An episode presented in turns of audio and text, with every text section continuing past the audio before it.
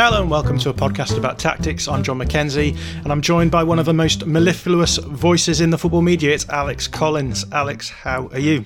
I'm good, thanks, John. It's it's good to be on. I'm looking very forward to gauging actually your opinions on Lyon. Mm. Don't normally get to speak about this club to people, so yeah, I'm looking forward to it. Yeah, and it's not been a great day for your other club, Arsenal. So maybe maybe we're focusing on the right club today. yeah, yeah. We move on. Alex is a scout for AF Recon, has written for Scouted Football, and is one third of the Football Per 90 podcast. But today, as Alex has said, we're talking all about one of the most romantically named clubs in the world, Olympique Lyonnais. Not just about them as a club, but from the perspective of a club who are known for their talent development and the impact that this has on their approach and the players that they produce. Before we begin, though, as ever, a reminder that one of the best ways for me to build my audience is by word of mouth. So if you do like this podcast, it would be great if you could recommend it to friends who you think would enjoy it. Anyway, enough of that. Time to get talking Lyon. Alex, let's start off by talking a little bit about the context. So, I'm presuming a lot of my listeners may not know too much about Lyon. So, if you could give us a broad brushstrokes about where they're at and what they're known for, that would be great. Lyon, basically, probably the French club of the 2000s. They won seven league titles in a row from I think 2001 to 2008.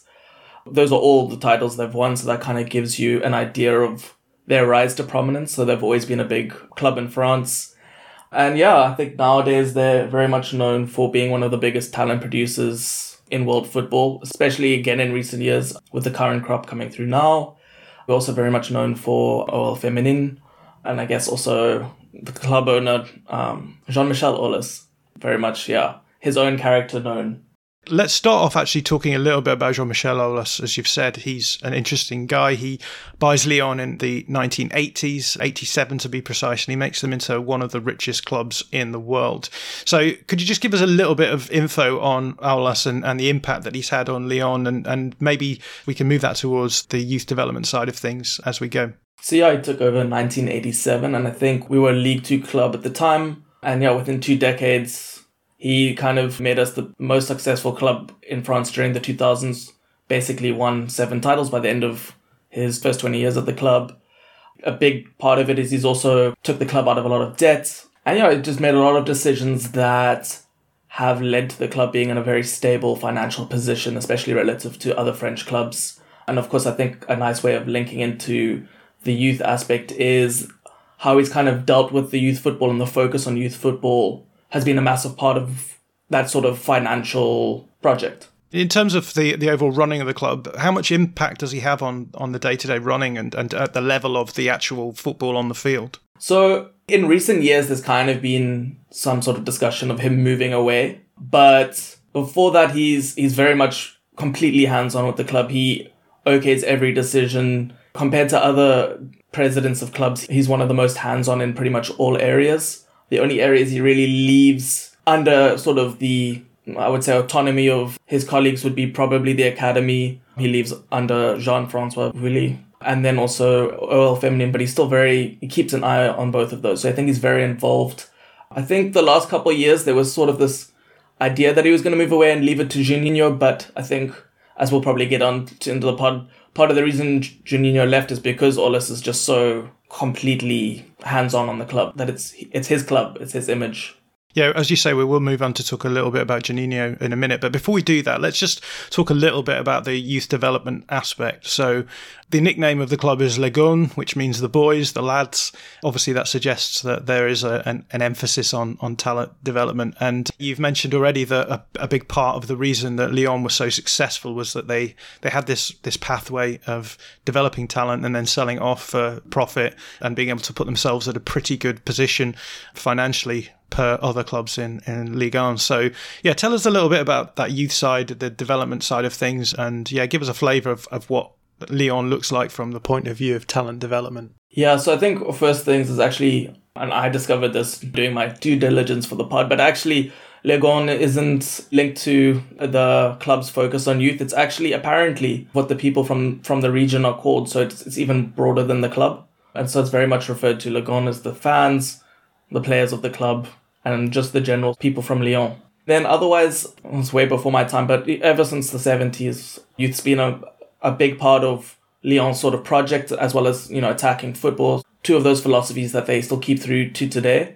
There's always been a big emphasis on, especially using players from within the region, from around the region. So they have many club legends from before the Aulas years that are still live in Lyon and spend their entire careers in Lyon.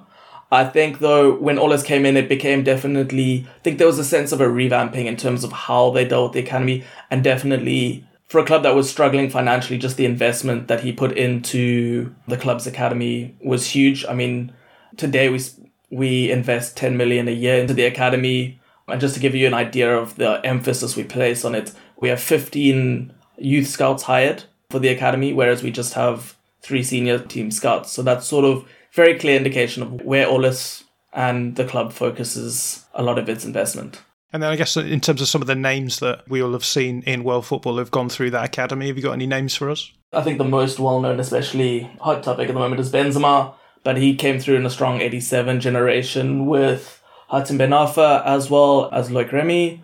Then you've got your your Lacazettes, your Anthony Lopes still at the club. Then you get Umtiti, Fekir, Martial, and then I think as we get to kind of the most recent guys, I think Aouar sort of in a little bit of a space of his own 98. The guys before that were like 95, 96. And then we've got the kind of 2000 guys coming through. We had a very strong 2000 crop with Pierre Kalulu, now at AC Milan, Amine Gouiri, now at Nice, and then Melvin Bard, also at Nice, and of course Caqueret, the, the one remaining guy, still with us at Lyon. And then we've also got a couple guys coming through. Lukeba, 2002, Malo Gusto, 2003, Cherki, reportedly the biggest talent we've ever had at the club, even perhaps bigger than Benzema, according to the academy itself and, and bosses of the academy. And then also, yeah, we've got 2004, I think, another guy coming through is Alarouche, who I'm quite excited about. So it's a strong stream of talent that we keep, we're pushing out in terms of practically, how does this work? Have Lyon sort of become the Chelsea of France? Do they pull players uh, from all around the country? I mean, if they've got 15 youth scouts, then it suggests that their reach is pretty broad. I wouldn't call us the Chelsea of France, but I think there are a lot of similarities. First of all, just in terms of the investment, I think we invest a lot more compared to any other club, maybe besides PSG.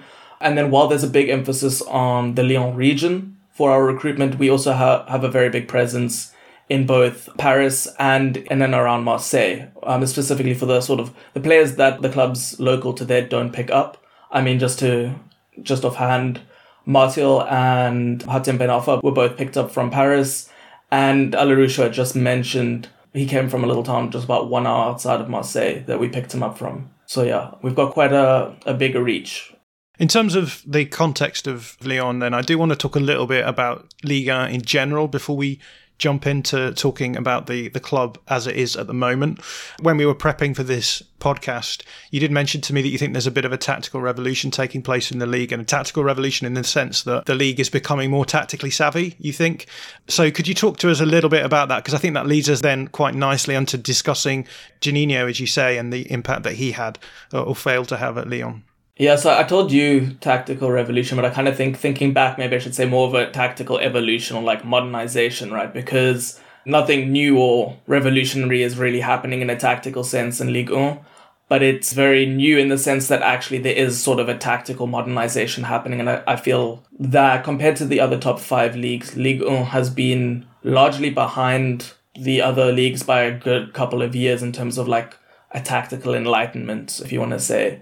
And I think it's an exciting sort of time for the league. I mean, you've had guys like Bielsa in the past, right? But I don't think you've ever had so many different sort of tactically influenced coaches coming into the league all at once. You've got your Sampaoli, you've got your Kovac, you've got Peter Bosz, and then as well as guys like Stefan and Galtier, who are actually French coaches that their influences aren't as insulated as, as previous French coaches have been within the leagues. Still think it's very much in its nascency, but it'll be interesting to kind of see going forward how much Ligue 1 can actually catch up and compete with the other clubs because one of my kind of hotter takes that I've kind of had for a while is I think if you compare player quality within the leagues, Ligue 1 actually stacks up very well against Serie A, La Liga, even Bundesliga, but I've always kind of thought that the tactical inferiority of the, the teams, and especially the fact that there's not much tactical diversity that these teams face within their own league or have in the past, until the last three or four years has kind of put them in like bad footing in Europe. And I think it'll be interesting to see going forward where the yeah French clubs may actually be able to become a bit more competitive from a tactical point of view. We're going to talk in the final section of this podcast about the impact that the tactical footing, as you call it, has had on the players that are going through that system. So we'll keep that in mind. But before we get to Peter Bosz and, and the current situation in Lyon, let's just talk a little bit about Juninho because he was brought in, I guess, as a sporting director, director of football, and uh, attempted to modernise the club a little bit, but eventually fell out with Aulas in the end. So do you want to talk us through that period of, of having Juninho and him attempting to try and follow that modernization period in French football and it not really working out? So I think first of all, it's just important to kind of know that Aulas is very much when he came in, you know, he, he had a lot of new ideas, but now he's very much sort of the face of the French old guard, if if you will. So, you know, Juninho coming in and actually being given that control quite willingly by Aulas at first says quite a bit about where the club was going. He came in in 2019, especially moving on from Genesio, who was sort of a very classic Aulas coach, I would say, in terms of that tactics weren't very important so much as like the sort of approach of wanting to be dominant without necessarily having tactics of like this is how we're going to use these players to be dominant. Just kind of letting your good players play football. And then yeah Juninho came in pretty much immediately was able to get Sylvinho hired which was and Aulas the first non-French coach ever hired. Before that was 14 straight French coaches so I think that was quite big especially considering Sylvinho didn't really have a background in coaching that that was his first proper gig and it went horribly to be fair it was a very, very bad first few months of football before he got fired and replaced by Rudy Garcia, which wasn't a Juninho pick, it was a Aulas pick. So I think Juninho kind of messed up coming and came a bit hot in that sense, but he also did a lot of good in terms of he got us Paqueta, he got us Bruno Guimaraes. And then there were other aspects of the coaches that he wanted, maybe when he kind of settled into the job a bit more. He was, he was pushed hard for De Zerbi at the beginning of the season, who was available and apparently keen to come. Unfortunately, Aulas kind of vetoed it purely because De Zerbi couldn't speak French. And they kind of settled on a compromise in Peter Bosz, which is still still an exciting, at least for me, was an exciting recruitment because, you know, this is probably a coach that is tactically interesting. There's something about him that we haven't had with previous coaches. I mean, the guy before him was Rudy Garcia. I think he's a decent tactician and he has good sort of ability to get his teams working solidly, if not excitingly, in transition, especially against bigger sides. But nothing exciting about using the players that he has to kind of dominate teams, which is something that, for all of his flaws, I think that's what Peter Bosz wants to do. You know, he wants his team to have that sort of total domination in the counter press, in the attacks against his opponents. So yeah, I think it was a it was a big thing. Unfortunately, about six months in, Juninho, right at the end of last year, he resigned citing mental fatigue. Ultimately, Juninho's sort of stay was a failure, but it's a bit sad because I feel like he never really had the proper control or influence that he wanted to have. And I think it worries me that maybe if Peter Bosz, who I know we're going to get onto, if he doesn't work out, then Aulas will kind of go back into a shell of, you know, like insulated French footballer, getting like Laurent Blanc or someone like that in, who he, who he wanted after Rudy Garcia, while other clubs like Rennes, Lens, Strasbourg, Nice, obviously, are all revolutionizing themselves and evolving and modernizing. No, that's really interesting, and I think it gives us a really good context then to move and to talk a little bit about where where Lyon are at right now.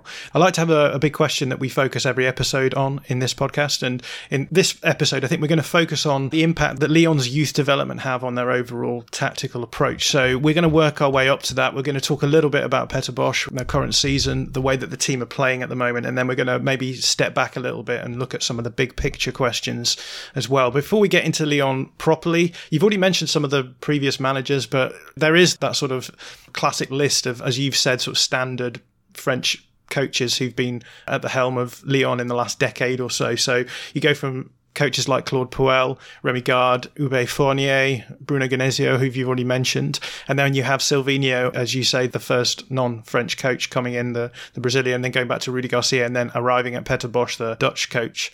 In terms of the thread through these managers, you've suggested that there's no real clear play style that that links them, and you were worried that maybe we're going to end up going back in terms of Lyon finding that thread of standard French coaches who can do just enough to keep them going. Could you talk a little bit about that thread? Is there any thread here at all, or is it just the case that that Aulas just wants solid managers, basically? So I think there's a thread in terms of what Aulas thinks he's going to get, especially with Silvinho coming in. I remember reading a lot of things because there wasn't much to know about him, about his sort of, his philosophy was very much sort of 4 3 3, having lots of possession play, control, using technical players and you know in tight spaces to kind of break through teams. And that's sort of the same thing that Genesio was supposed to offer. Rudy Garcia was a bit different because we kind of hired him in an emergency, right? Because Sylvinho really wasn't working. But Peter Bosz is another coach coming in that, you know, has a sort of idea of possession football, attacking play. Whether it's actually been a reality, for example, in the case of Sylvinho, it absolutely wasn't. In the case of Genesio, it was, but it wasn't tactically exciting football. I mean, it was very much sort of give the ball to Ndombele or Memphis and let him try make something out of this rather than actually, you know, trying to find like the third runner and breaking through, which is what we are seeing under Peter. So I think there's a general sort of vague idea of like attacking football is what Aulas wants in the style of like Barcelona or Ajax sort of possession football, right? But yeah, we haven't seen a nice sort of thread through them. I think what you can say is up until Sylvinho, there was a strong thread of just French coaches who were relatively experienced within France, kind of knew what they were doing, didn't necessarily need to be more than that. I can't speak too much because I only really started following the club in 2015. I hardly remember Fournier, and he hasn't had a job since since leaving us. So it's hard to speak with too much authority, but that's the general sort of sense of of the coaches that that we had right up until Sylvinho, and then since then I think it was an ad hoc first attempt at trying to modernize the club, which has kind of led to like a half and half compromise between the now departed Juninho and Aulas when they landed on on Peter Bosz. And I guess Peter Bosz then fits in quite nicely at the end of that thread as a manager who is known for his attacking style of play. So talk us a little bit about his his time at Lyon. Obviously arrived in the summer of this season, so you've not had a huge amount of time to, to get to know him that much. But do you want to talk us through his time so far? I don't know if I can first say like what I was expecting to see when when we hired him because I was actually quite high on on the idea when we did hire him. Part of that was because he was just so different to what we've had before and also because I thought for all of his flaws, he would match up quite nicely versus the other coaches in the division, especially with guys that I didn't really regard, especially from a tactical level, like Genesio. Just having that sort of step up and coach for me was significant.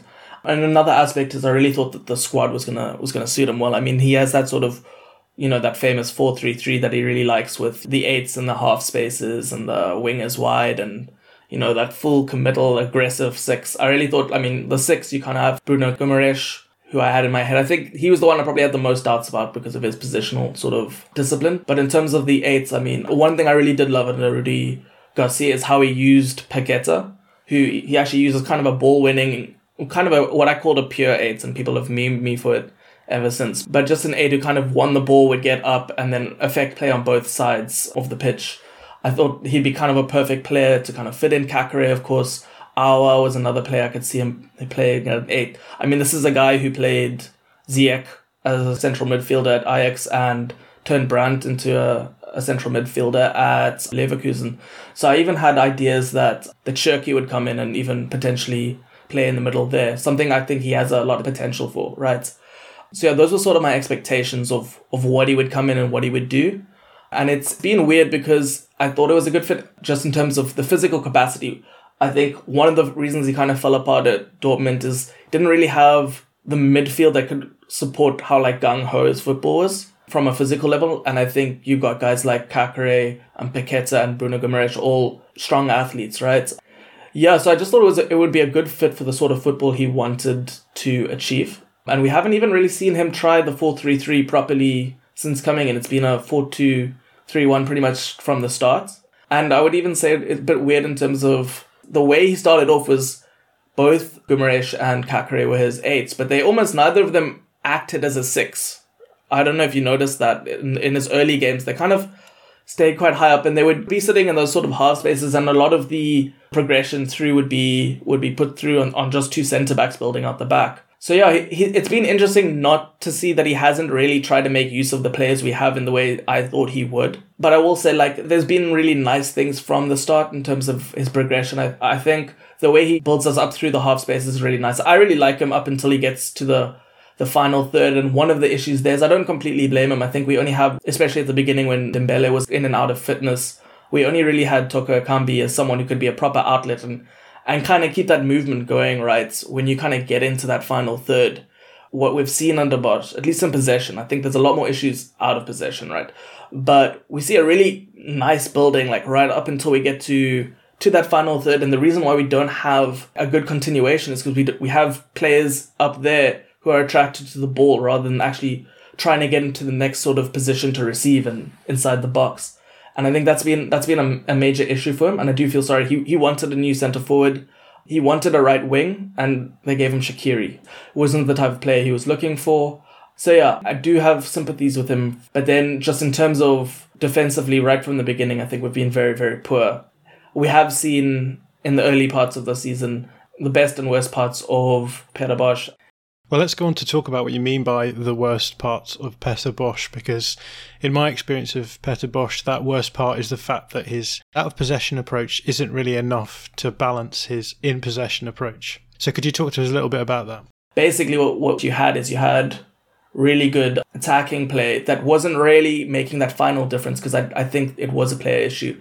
But also, when, when you kind of lost possession, it would just be a lack of ability for his teams to keep in shape or have any shape at all, really, when losing possession. One of the things that I've kind of noticed is just when they win the ball back, they're always so flat. It almost looks like rugby the way they, they attack when they've won the ball because there's no real depth that they've created to, to make those passes quickly. He's not necessarily high pressing, but he's high committal in his pressing.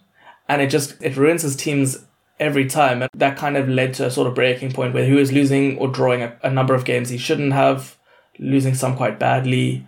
And then he kind of moved to three at the back, which kind of, I wouldn't even say it necessarily got better in a sense of how the team defended, besides the fact that the spacing was better when they lost possession. There were more people in the right places. I think he did make good use of both Caqueret and Guimarães' mobility there because he basically played a, a 5 2 3 and I think Caqueret and Guimarães are two of the players that can actually make up that ground in the middle of the pitch. But besides that, I don't think there was much to be fond of in terms of the players actually marking or defending in transitions, besides, yeah, just having more guys there. Well, we'll talk about the ins and outs of the attacking and defensive play in a little while. But I do agree with you. For me, Peter Bosz is a transitional coach. And so I think when you guys go forward at speed, I think you look good. But it's just when the, the initial directness gets slowed down, then I think that perhaps the, the possessional ideas start breaking down a little bit. And obviously, that willingness to get forward and commit bodies forwards then raises questions about the defensive transition and the shape in, in defensive transition as well. So we will talk a little bit about that season narrative of starting in a four, being open at the back, moving to a back three, and then what we're seeing, I think, in more recent weeks, which is moving back to that to that back four. I think because, as you've said, when you commit a player back in a back three, you're losing them from the from the forward line essentially, and so uh, again, you're losing out a little bit in terms of the the attack, right? Just to add to that, I think what we've seen with this three at the back is it has worked really well, and one of the things is that we've actually seen Peter Bosz that I've never seen before is him compromising on his sort of his tactical philosophy, which I mean, I view Peter Bosz as a fanatic in terms of how he wants his teams to play, right? He's not mm, like a practical coach in that sense. I think why we see so much tweaking from him is always because he's trying to, to get his system right, his system right, right? But I think one of the games that stands out to me from the season was, was the PSG game because we defended very, very well. We held good shape. That was a game where we used the 5 2 3 out of possession with Paqueta kind of either becoming a, a 5 3 2 or 5 2 3 and yeah, we held back a good. I mean, I know PSG have kind of struggled, right? But but it's still a strong side. And yeah, we we kind of dealt with them very very well. I think Lukeba had a very good game in possession that game in terms of just us transitioning. But yeah, it was just a completely different sort of game that that we we'd seen from Bosz, right? But I think the problem is is that as good as that is, I don't think he's satisfied with making that sort of a default way of setting up. I think he wants to keep improving the system that he has. And then the other problem is that versus teams that sit back, the three at the back wasn't it wasn't working. It was too stagnant, and I think it's just because you have one one less player taking up some kind of position in the offensive spaces. The other big thing that happened, obviously, in the course of the season was the transfer window switch from, as you mentioned, Bruno Guimarães to Tanguy and Ndombele, who, yeah, obviously you'd had before. And I think that probably impacts the season narrative to an extent as well. So, interested in your thoughts on that.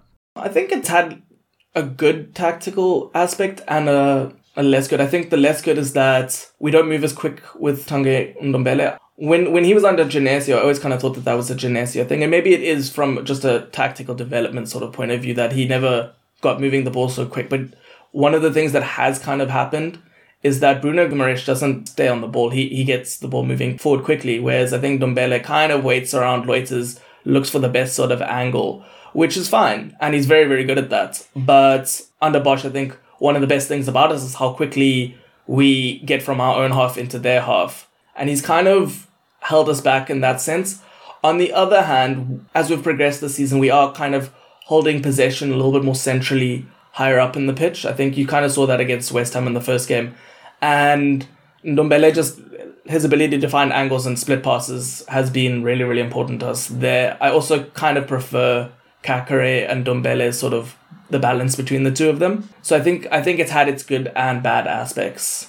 Well, let's just talk about the in possession and out of possession stuff.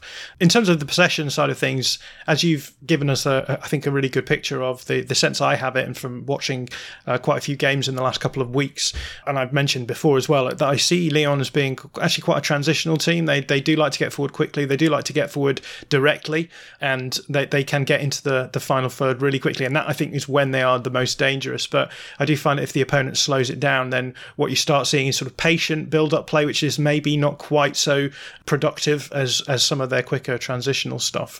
So thoughts on that as a as a summary of where Lyon are at in terms of possession. Yeah, I think it's pretty accurate, especially at this point of the season. What we're seeing in most games now, I think teams also know how to slow us down, and then they're not as threatened because none of our players really try to make those sort of runs in behind. As long as they're kind of marking out Toko Ekambi, there's no one else really making those sort of runs. Maybe Paqueta sometimes, which has kind of limited us a lot. Interesting also that we brought in um, Romain Faivre, another guy who likes to come towards the ball rather than running behind. So yeah, it's been it's been a big issue for us. I think also just what you kind of have been seeing is that we've become kind of predictable also in terms of when things don't work, we kind of rely a lot on our fullbacks and it's become a bit predictable that you're going to get a Malo Gusto or Dubois even ball in from, you know, an early cross in I think one of the most interesting questions that you can ask of any team about their in possession stuff is where is the creativity coming from? Now, that could be obviously an individual or it could be a particular tactical approach or a route that is run regularly. So, how would you answer that question about Lyon in terms of their possession stuff? I think where our best football is played is in the half spaces. In terms of, we've spoken a lot about actually getting into the opponent's half, but I think also when we are in there, I really enjoy something that I don't think we've seen really from Bosz in, in his previous sides, but how the, the fullbacks often come inside. Emerson, Dubois, sometimes sometimes Malo Gusto as well, and kind of how we've used that alongside with guys like Aouar or Romain Faivre out wide, and just that kind of connection. I think generally we do create the overloads we want to, and we put balls in a decent spot, right? Cutbacks or from the wings. I would say that's probably where the most of our creativity comes from. While we're really good at cutting through teams through the middle in that middle third, we struggle a lot more once we're kind of there. And I think in front of the defense, and I'm not totally sure that I can make sense of why that is for every game. I feel like there's always a different sort of reason why, but I think a lot of it comes down to the fact that it just becomes very static. And the reason why we can kind of manufacture things when we get them out to either flank is because you get nice little rotations happening between the players Whereas in the middle, if you don't have a runner making an early run or something like that, there's not much to go off. And for some reason, I, I think we do have the players to kind of pass and control just in around the box and, you know, link up. I think we've got Paqueta, Aouar, you've got players that really can do that, but for some reason, Bosz hasn't put that into practice, which is, which is a shame. Yeah, and it does feel a little bit like Moussa Dembele does become a little bit isolated. He sort of is the in behind player, as you say, and you've got players like Paqueta and, and Aouar who are playing in those wide forward positions who like to drop in and help out. I mean, particularly Paqueta. Paqueta is a is a player who actually I think will drop in and pick the ball up really deep and, and, and do things with it as well. Yeah, I think that's something we've seen increasingly from him over the season, to be fair. Like earlier in the season, we were using him as a false nine. He was a lot more positionally, like, I would say, disciplined in terms of staying high or making making runs from deep but only getting involved higher. I think it may be a sense of frustration over how the season's gone that he keeps dropping deeper and deeper. I think he also does just on a personal level. I think he sees himself as you know the, the star player of the team, and he is a guy who wants to make things happen. So Yeah, I wouldn't even say that's that's something that's tactically gone wrong as just so much as Paqueta's frustrations over the season talked a little bit about the single versus double pivot with Bosz, because, as you've said in the past, Bosz has had a player who will play the single pivot, and I suppose to a certain extent that leads to some of the problems in transition, defensive transition that his teams have had. But do you think there's any chance that Bosz will go to a single pivot at any point this season, or, or do you think that's going to be the ideal, or do you think the double pivot is here to stay? I think it's going to be double pivot for the rest of the season. I mean, I don't think he would trust Ndombele, who is probably the best placed player in terms of in possession to, to play there. He wouldn't trust him just to kind of have the defensive, I would even say mobility to kind of play there. And then the, the other guy who, who suits there and who played six under Rudy Garcia when we had sort of Paqueta and Aouar as our eights was Thiago Mendes. But the problem with him is he's just not aggressive enough for Bosz to want to play him as a, as a six. I mean, he's been playing him as a centre back actually, but he, he's not aggressive enough in the counter press to push up even though I don't think he should be with the, the way our team is set up, I don't think he's someone Bosz will play there. So we don't actually have a player that will play there. Caqueret absolutely is in the six. So I think it's going to be something that we go into the summer with, and potentially it's a position that we'll look at. I know we were looking at, I don't know the player particularly well, but Ugarte from, I think, Sporting in the January transfer window. So I don't know if that's a player that kind of does hint at, at whether we want to go towards that sort of six. That moves us kind of nicely on towards the defensive side of things then. So again, my fans' eye view look at this was that what I saw Bosz doing is having a mid block with a fairly aggressive counter press. And interesting hearing what you're talking about there in terms of sometimes the spacing being bad after you come out of that counter press if you turn the ball over uh, and not maintaining the spacing that you then need to be able to develop a, a decent counter attack off the back of that. But obviously, the aggressive counter press is, is kind of necessary because Bosz is quite happy to leave a, a fairly sparse rest defence. He'll often just sort of have the two centre backs and then inshallah I guess uh, uh yeah. beyond that um, so Pretty yeah much. what's your what's your thoughts on the on the defensive structure overall I mean I think first of all I'm actually interested again gain your sort of like insight because I haven't been able to really work this out over the season, but I don't know what he actually wants to do with his first line of press, right? I agree it's it's sort of a, a mid block that then becomes very committal that it almost feels like a high press, right? But it's never really clear whether he just wants his sort of and it's usually in a 4-4-2, so the two front guys, right? And then maybe the wider players in the four and the second one pushing up. It's never really clear whether he actually wants to push them onto the flanks or whether kind of like how we see we've seen under Tuchel with Chelsea, how he just wants to keep them from progressing, right?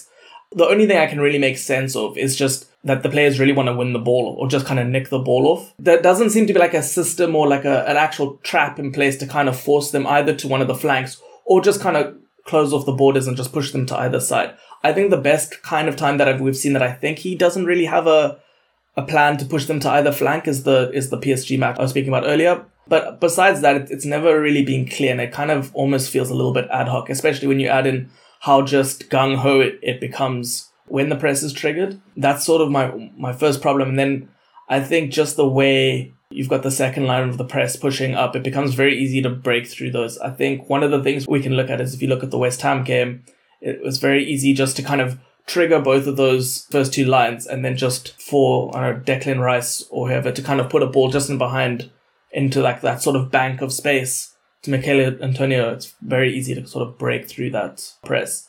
In terms of the the counter press, for sure, it feels as though Peter Bosz has, has, sort of arrived at this idea that, well, we want to be aggressive in our possession. And if you're going to be aggressive in your possession, then it sort of requires you to play a high ish line. It, it requires you to commit players to that, those direct attacks. And if you're doing that, then you do need to have this sort of fail safe where if you lose ball, then you're going to counter press quickly just to slow the, the ball down. And uh, I guess that to all intents and purposes, that's, that sort of works. But like you say, the, the problem then becomes that if you are a transitional team and you don't have the ability ability to then take that that counter press and turn it into a counter attack, then I think it can it can lead to certain certain problems. In terms of the high press, yeah, I, I did get the same sort of sense that what you're talking about there was that there, it didn't necessarily seem to have a point. Like generally, a high press the exists in order for you to get the opponent into a sort of area that is suitable for you, right? It sets up your second line. Basically. Exactly, yeah. And it doesn't really feel as though there's necessarily a particularly clear indication of, of, of, what was going on. The other problem I've had about it is is that I do feel like it, it kind of is obvious that the way, I mean, spacing has been an issue, especially in terms of depth, right? I think once you get further, it becomes a width thing as well because for some reason we will have two players trying to press one of the attackers wide players. But I think it doesn't really make sense to me why the team doesn't push higher. Like the, the back line isn't closer, right? Because we kind of do leave these sort of banks of space that you're just leaving like two guys in Ndombele and, and Caqueret or whoever to kind of defend. It doesn't really make sense why we employ a mid block, but a, employ a mid block with so much like commitment, right? I think I don't want to go off too far, but it's just interesting in terms of my own sort of like understanding of the game over the, the past few years. I think a, a few years ago I would have looked at this and thought this is a high press just because of how intense it is, right? Whereas look at Arteta and you kind of, which is the other team obviously I watch a lot of, and you kind of think that's not really like a high press because they don't press high. But if you actually look in terms of like the lines of engagement, Arteta's press, the first line of engagement starts quite high. And from there, you get a sense of the team trying to shape what the opposition does with the ball. And it's not particularly committal. I think his teams have a good sense of when to hold and when, when to sort of trigger their runs, right? That's absolutely like the opposite of what you kind of see under Bosz is that we wait for quite a while for the opposition team to do something and then suddenly it's just all. We just shoot at them in like what feels like it could be really good if we win the ball back but more often than not the teams can just kind of knock the ball over in, into a bank of space and then we're compromised and we have a four on two or a three on two or something like that and that is reflected in the numbers. I was looking at the underlying numbers, and you're 13th per XGA at the time of recording, which is pretty impressively bad, especially when you consider, you know, you're performing worse than teams like Lens, Nice, Reims, teams like that that you would expect Lyon to be able to to do better than. Obviously, that comes at the benefit of of having a decent expected goals for, and I think you're second in the league so far. But very much seems to be that gamble that, that Bosz wants to play, which is, well, we'll outshoot the opponent, we'll create more and better chances than we concede. But how do you feel about that aspect that Bosz is happy to leave himself fairly open at the back? I think I, I kind of alluded to this earlier in the pod, but I think he kind of knows that he is doing that and i don't think he wants to do that right i think he just he is a fanatic in the sense that he believes very strongly in in his counter press as a way of winning back possession and being able to basically help our goals for more than our goals against. So I think he's willing to risk that, but it is something you can kind of constantly seeing him try to tweak, which is the way we've kind of progressed over the season, as you mentioned earlier, from starting off the 4 2 3 1, going like 4 4 1, going all sorts of different sort of things into the the three at the back and then now we've moved back to to the four at the back and we're trying different kinds of, of ways of playing does kind of suggest that he does continue to kind of try to work out a way to, yeah, to improve the defense, but he's not willing to compromise, at least not for more than one off games. He's not willing to compromise his idea of this like aggressive counter press. And it's ultimately, it's been his undoing at his previous clubs. I think every club except Ajax, where I think just the dominance of, of his team in the league meant that he could make his team so much better at attacking without the difference in player quality not actually mattering, right? But I mean, it was it was his big undoing at Dortmund, as fun as as they could be. I think it was his undoing at Leverkusen as well, and it's been an issue for him here. I don't fully understand what goes on in Bosz's head in terms of that. Maybe he's achieved good results, good performances in terms of compromising that on one-off games, but the fact that he always goes back to that does suggest that I think he believes that, that there is something to unlock there, which is just I guess, uh, insight into how he is as a manager. I always think that these approaches gamble on variance. They're sort of high success, high failure, and there's not a gap really between them that you can sort of dwell in like most clubs do. It feels as though if you're going to do well, you'll do well, and if you're going to do badly, you'll do badly, but there's not really any of that Goldilocks effect where it's just perfect. Do you know what? I mean, it's kind of like Southampton, right? With Hasenhüttl. But it, it's just weird that we have a manager who's coaching big teams going for that same sort of thing where you actually want a lower variance generally as a bigger side because you know then your players quality and your the quality of your system all coming together more often than not succeed far more than if there's a high variance. So i mean i do kind of get that sense from bosz but it doesn't really make sense logically given that teams he's been managing Yeah, and this is something that I think about a lot as a as a Leeds fan right now because I think it is it is a reality of the Red Bull system, right? Which is you're generating chaotic game states. You're trying to generate chaos in attack, and then a more static game state in defense. And I think, you know, that can work and it can be a really good way of getting an edge when you're particularly a smaller club. But I think when you're a bigger side, you're leaving yourself at the hands of the gods far too often. And Yeah. over the course of a season, you want to have a much more stable approach, right? I feel like it's the sort of thing that makes sense to do in the quarterfinals of a Champions League where you are the underdog, right? But not not so much when you're playing. I don't know Strasbourg. uh, They've been quite good this season. Let's say Saint Etienne. When you're playing them, you don't want to leave yourself open to chance like that. Absolutely. Well, I think that gives us a really good grounding in where Lyon are at the moment. I want to start moving into that bigger picture stuff then. So talk about the the both the impact of the of the tactical approach on the players that are coming through, but also the fact that the team is a talent developer and how that impacts the way that they think about tactics in particular. So I'll start off with a sort of big question on this one in terms of what do you think Lyon are trying to do with their tactics in a broader sense? Do you think it's just the case? We've touched on this a little bit, but do you think it's just the case that the managers are sort of given this remit of playing, as you've said, like nominally fairly attacking, attractive football, but without any real guidelines about what that that looks like? And, how do you think that that then fits in with the the players that they're bringing through? I suppose for me, it seems as though you've got two options here. One of which is you have a system which then allows you to get the most out of players who may be a, a little bit deficient in terms of talent. But that in this case, it seems to be the opposite of that, which is you have a lot of players who you want to develop particularly technical characteristics, and so maybe the tactical side of things might not be as important. So uh, that's a fairly sort of broad, sweeping question, but I'm interested in your thoughts on that. So I think I have a lot of different answers to different parts of that. So I'll try. Yeah, sorry, it was a bad question, if anything. No, no, it was a good question. It gave me lots of things I wanted to say, but just in terms of ordering them.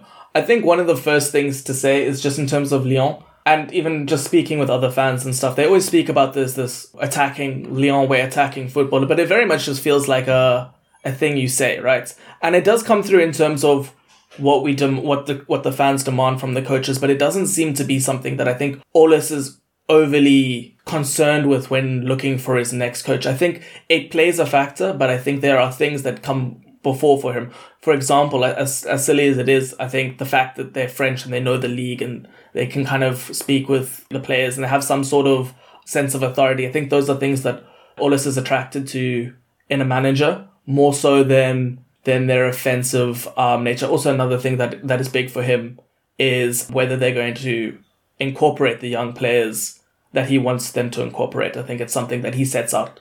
For example, it's why I was very surprised that Cherki wasn't actually the centerpiece of Bosz's reign here because not only was he perfectly primed to kind of, he's 18 and very, very good already, to kind of be at the centerpiece, but it also must have been something that Aulas would have demanded off the bat. And I think maybe that's something Juninho kind of had some influence when that kind of brings him back to the fact that Gouiri didn't really play under Rudy Garcia or Sylvinho. I think he was still injured under Sylvinho, but it might have been something that Juninho had had an impact on. But in general, coaches playing our young players has been a massive thing. It's also something Bosz isn't afraid of. The reason that he hasn't been playing Cherki is because Cherki doesn't press and isn't good at pressing. I think he, he's shown improvement over it, but he, he's not a player who's ever had to try press before. And then Bosz's whole system was like, you need to actually try win this ball back up high. And the fact Cherki wouldn't do that is why, despite his talent, he was getting dropped for still talented footballers and guys like Shaqiri, I guess. So yeah, that was a long-winded way of saying that I don't think attacking football is this like priority in the way that it is at like Barcelona, for example.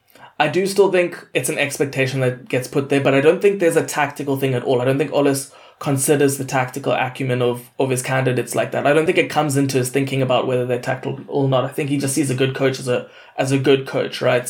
And I think experience is obviously something that he believes in uh, holds a lot of weight. So I think that that is the first part to answer your question.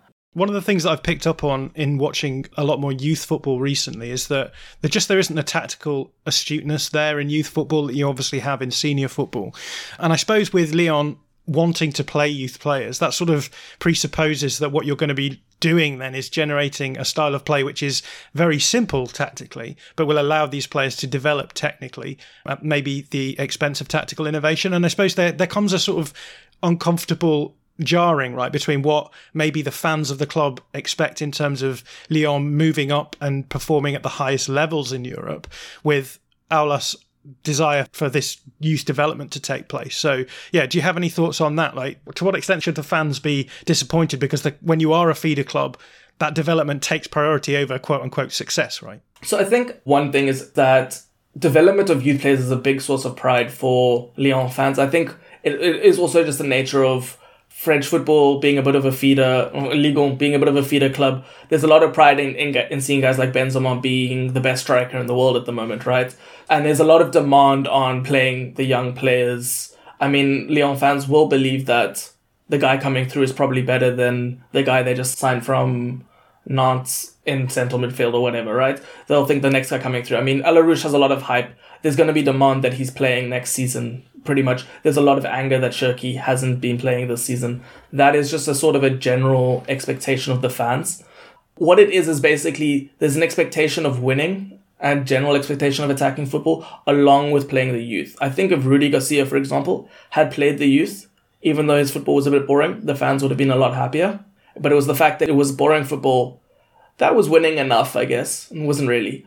Boring football without the youth players coming through that was the problem in terms of the tactical usage, I don't think the fans have a specific and I could be wrong, right? As a like an Anglo fan of a French club, I, I miss out on a lot, right? But my general the impression I get is that it's not this be all and end all. Although there was a lot of excitement when we brought in someone like Bosz, because he's a bit more tactical, and because, like I've said earlier, the league is having the sort of tactical enlightenment that it hasn't before. But I think from a level of the club, it has this sort of idea that it wants to be this sort of Ajax or it's Barcelona. Its youth development is very inspired by that. What it, it, it does a number of things that kind of emulate La Masia and Ajax's youth academies, right? For example, just in terms of the coaching and the emphasis placed on like technical ability, which is why we produce these technically extraordinary players. I mean, that come through, we have a very, very high level for pretty much all of them, right? There's also the, the sort of things that we have in terms of the emphasis we place is one of the things that the head of academy jean-francois Vulliez, the guy that i was trying to say earlier right? One, one of the things that he has is that individual players that are good enough will go up a year from young as well. And this is something that both Cherki and Gouiri have both had and it's his n plus one so year plus one sort of strategy. And i think that just getting tech, good players that are technically good enough just playing one level higher of technique will just improve them more. There's also the scouts themselves are actually told to go look for players that they think can play in an attacking system, and that I think that's a normal thing that happens with many clubs' philosophies. But it obviously does inform us of what the club believes its philosophy is. And then there's also that that general model of basically the women's team, the men's team, and the junior teams all play at the same grounds, and there's supposed to be this. I don't think it's ever really come through but that's the idea that they've gone for is that there's this tactical oversight that goes from the top, both from the men to the women's to the reserves. I don't think it's ever actually happened, but it does tell us what the club kind of thinks it's trying to do, right? And I do think it comes through more in the the coaching and the development of the players into these technical, very technical players than necessarily, you know, these players that have an idea of like total football and making third man runs and and stuff like that. Yeah, it's really interesting hearing you saying that there is a priority given to a certain type of players, and I'm kind of interested in the the impact you think that has on the tactical reality of Lyon. And when you're bringing in a, a manager and you're basically saying we want to play attacking football, we've got all of this youth talent that needs to be played, and these youth players are are all very technical players. Doesn't that cause problems at some point? It's great having a, a whole swath of really technical players available, but you need to have some water carriers in teams as well, right? Absolutely. And I think this has perhaps been a problem in the past. We have had sort of water carriers. In terms of Lucas Tousart, I think one of the things is that in terms of defensive nose and stuff, he added a lot to the team. But there was also that sense that he didn't really have the technical level compared to the other players, that it, it was a bit jarring in terms of one of the things Lyon does very well is because they have these technical and, and for whatever like tactical discipline that they may lack, very intelligent players that you get very good associative play and i think that is one of the strong things that you see throughout i think it's it's a reason for example genesio was able to have such strong attacking play because the players that yeah it was very much a let ballers ball sort of philosophy of having Aouar linking with Fekir. these are players that are very good in tight spaces very good at making up essentially what other managers would try to do through tactics, they can do through just having two intelligent players that understand and have played a long time alongside each other. So I think it becomes an issue when obviously there's also pressure on managers to, ha- to play a lot of the youth players, right? It becomes sort of an issue where if you have players who kind of don't match in that technical level with the sort of attacking football that they want to play, I don't think it's necessarily something that should be a problem. But I think when you also add in the fact that Lyon haven't been hiring particularly tactical guys who, who know how to to kind of mask weaknesses and strengths of different players in a team, it's been an issue, right? Which I think is is what we saw a lot in the Genesio.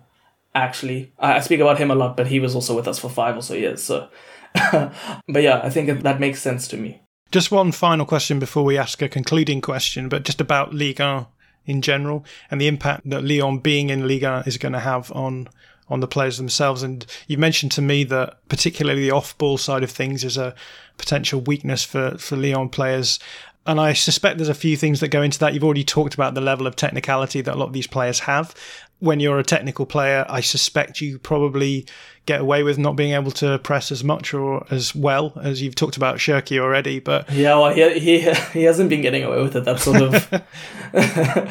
yeah, I think I think one of the things is why I'm not very convinced that there is. First of all, when you say when you get the idea that there is the sort of tactical oversight from the first team, but I'm not very convinced by our predecessing managers having any real tactical acumen. I think what has kind of gone down is that you get very very well trained players in a technical sense and I think obviously this is inspired by like the Barca and Ajax sort of models, which you get very good technical players that can kind of connect and stuff. But I don't think you get that sort of tactical learning from a young age that means that players have a good sense of like what space to attack. I think which is also a problem is that pretty much all Lyon's attacking players over the years have been attracted to the ball. I mean, even Amine Gouiri is a good example. I think he, he was always very, very attracted to the ball. And you've seen over Nice, he's slowly starting to get better and better off ball.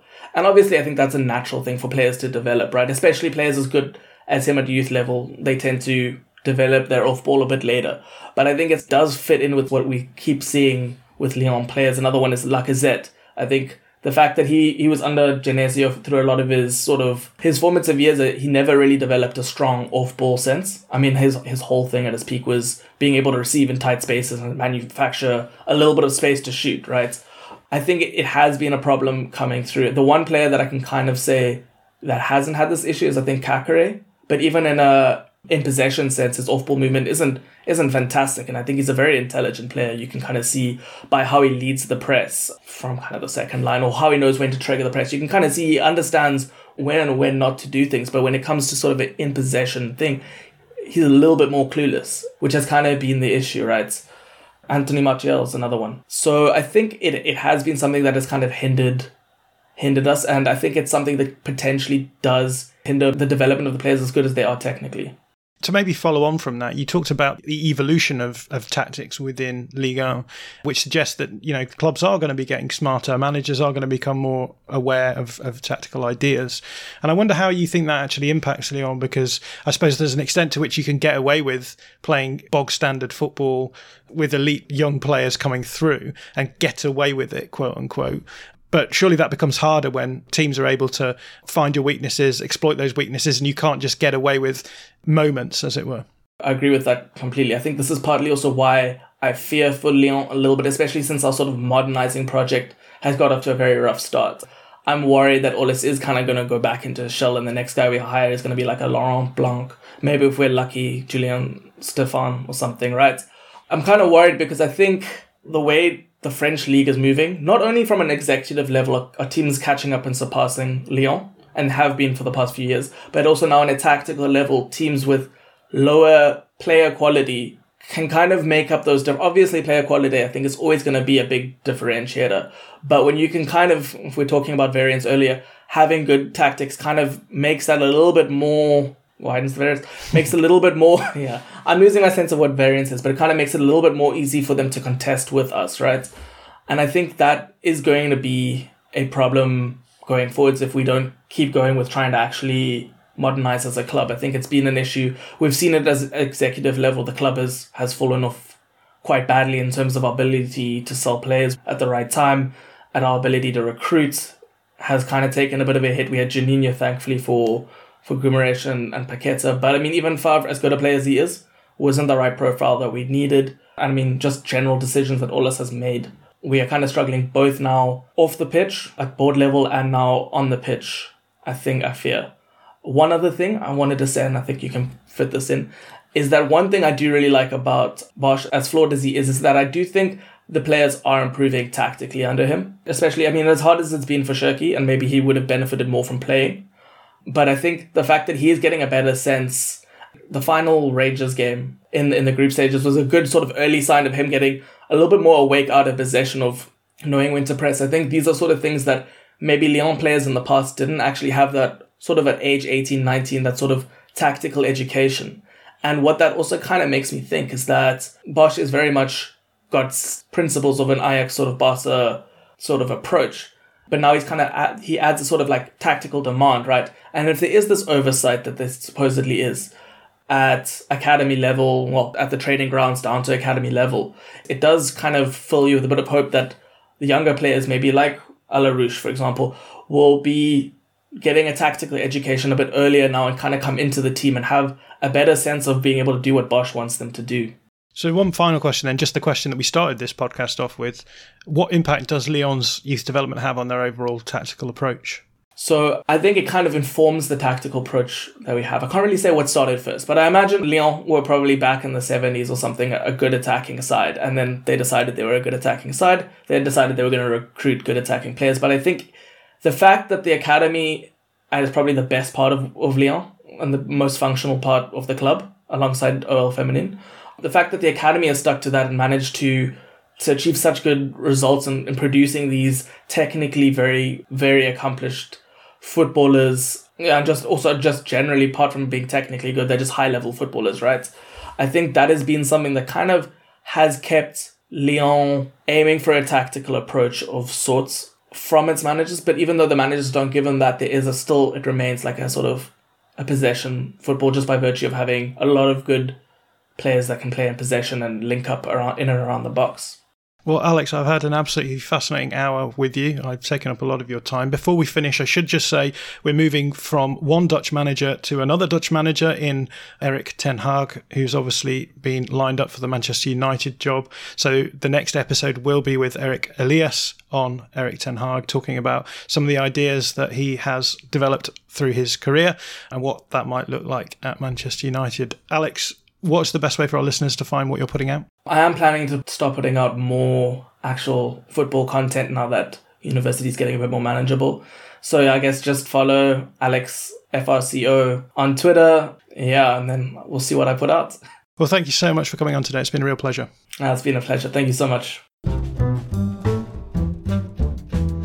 You've been listening to a podcast about tactics. I'm John McKenzie. If you like our artwork, then do check out Frankie Mitchell's portfolio over on her Twitter account at Made by Frankie. Her work is incredible and she's often available for commission, so do check that out. And then this music, written and recorded by my good friend Joe Hill and his North Arc Septet. You can find out more about them and listen to the music at www.joehillmusic.bandcamp.com. See you next week.